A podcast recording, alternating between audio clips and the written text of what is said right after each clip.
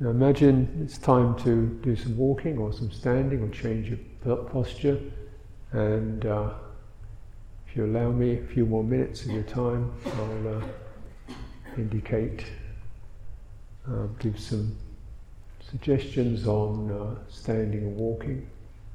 So let's take standing. And uh, careful how you stand up. Legs may be a little numb.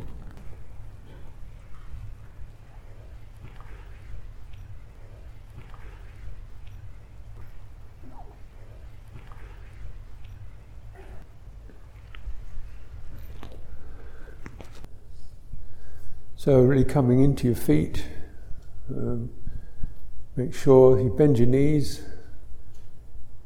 You take one leg, stand on one leg, stand on the other leg, to get your legs to wake up and to uh, give authority to your legs and feet.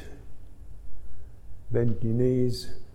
As you bend your knees a little, relax in your belly, in your upper body, and your shoulders as if you're being carried by someone else. So letting yourself be carried by your legs and feet. And feel their fluidity. Yeah? You can come onto your toes, onto your heels, rock around a little bit. Wake those up. Relax your shoulders. And how you want to do this you can take in your own time. Um, and we'll do more of this practice, but um, for now, standing in a relaxed way so your legs are coming straight down from your hips, you're not too pinched, too tight, nor too spread. So there's an evenness.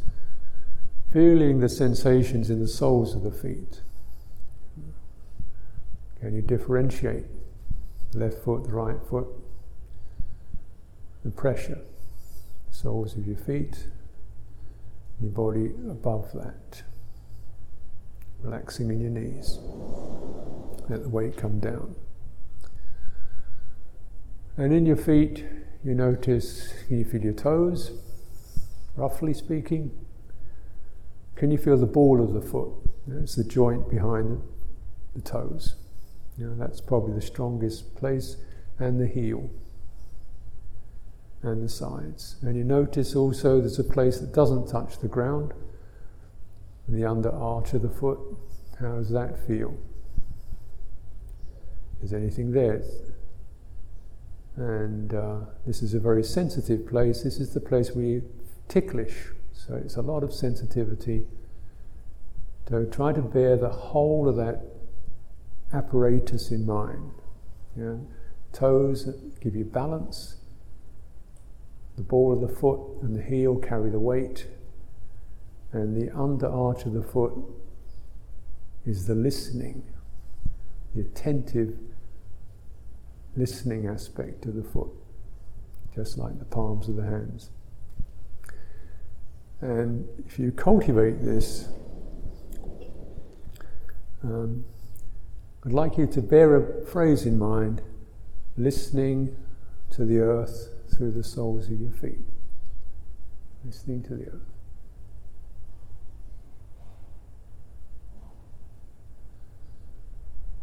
And this quality, this phrase may, hopefully, if it works, ask your energy, your attention to be more attentive and receptive through the feet. Uh, and this means that you tend to draw energy down from your head into your feet, and it makes the body more complete, completely sensed, and more connected to the ground.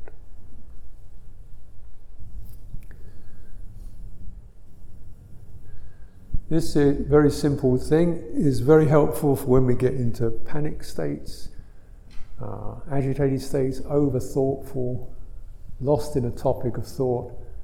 You want to say, you get lost in a topic of thought, doubt, worry, what should I do about my life? What you want to say to yourself is listen to the earth through the soles of your feet. and the energy, ah, oh, you come back to here.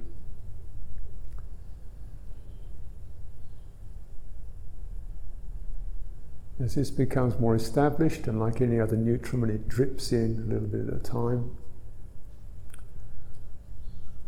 You start with it and you begin to spread your awareness, keeping that quality in mind, that energy in mind, bringing up your legs slowly through your entire bodily frame.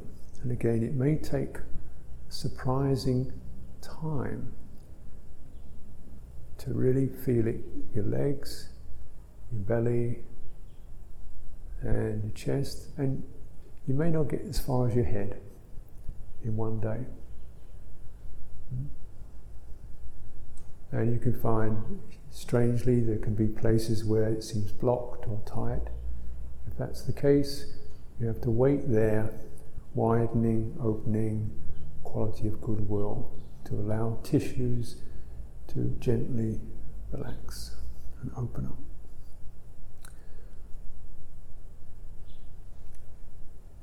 So, this is standing meditation. And that's just an instruction. I'd like you to take some of that in your own time and linger with that. Just for now, I'd just also like to point out walking meditation. So make a bookmark that piece of instruction, whatever's useful. And walking meditation is kind of certain characteristics are similar. You know, coming into the standing till you really feel your feet connected to the ground. The intention to move. Now remember, don't follow your eyes.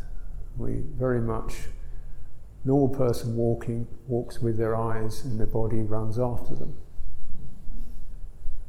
best they can. Yeah, mindful person realize you don't need that much visual attention, just enough to not walk into a tree or fall into the swimming pool.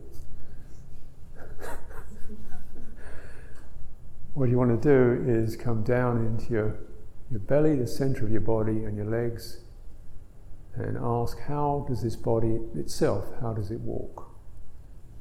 How is this thing going to walk? Well, it's going to shift its weight onto one leg. Feel that leg strong. Yeah. Lift the other leg. And as that leg, the light leg, swings from the hip, so your back swings the leg, your shoulder slightly tilts back to maintain a balance. So I'm exaggerating it now, but it's slightly like, like that because if your shoulder doesn't swing back, you lose balance. It's not a big swing, but it's a slight. So the body then, the whole body walks. So there's a slight swing quality to the walking because, as I said, if you lift your foot, you stand, you lift your foot, and you draw your shoulder back and put your foot down, you notice by itself the foot is placed a few inches in front. So just even pulling the shoulder back letting the body swing forward, legs swing forward. Hmm. Now, if we don't do that, we're going to be losing balance. So you can do it quite slowly, small steps.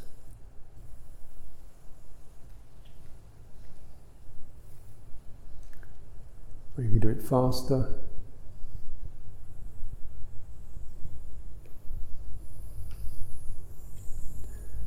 You can do it very fast.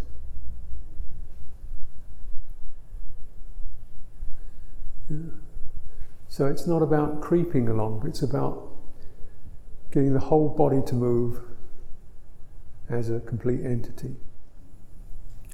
It's a lovely way to meditate because you get the fluidity of movement and the, the sense of the wholeness of the movement. And this means when it's pleasant and agreeable, the mind easily takes it in. Now, if it's stiff or rigid, the mind isn't happy with that. The heart isn't happy with that, and we start thinking, wondering why we're doing this, whether we're getting it right, looking at other people doing it, criticizing how other people are walking, looking at our watch, wondering if this is really going to get me into samadhi. Because we're not, your mind isn't happy. But if its body is comfortable and flowing, the mind easily feels comforted by that. Oh, oh, I'm walking with a friend. You know, this is pleasant. This is enjoyable. So you've got to keep training because the habit of attention, of careless attention, is to run on. We've been doing this in samsara for lifetimes. We've been running on. You know? Go. Back. You know, return. Find yourself running on too far, just stop. Bend your knees, relax. Here we are. Drop your shoulders. Spend a few moments resetting yourself. This, this withdrawing attention is, is more tricky than trying to pull back a hungry dog on a lead. It just keeps rushing out. So you've got to gently pull it back and give it something good to eat here. Then it will eventually you'll tame it. So with walking, you can take, um, you know, like 20, 30 paces. There's plenty of room here. In the room, outside the room, I'd recommend. Um, easy, something easy to see, so you don't have to weave and feel walking. Stop, get to the end of your path, stop, turn around. Yeah. If that's making you feel too tight, then just walk. You know, walk slowly and you know, walk this way, that way. Most important thing, paramount thing, is to get the sense of fluid, comfortable walking as a skillful sign for your mind to rest in. Okay, so thank you for your attention.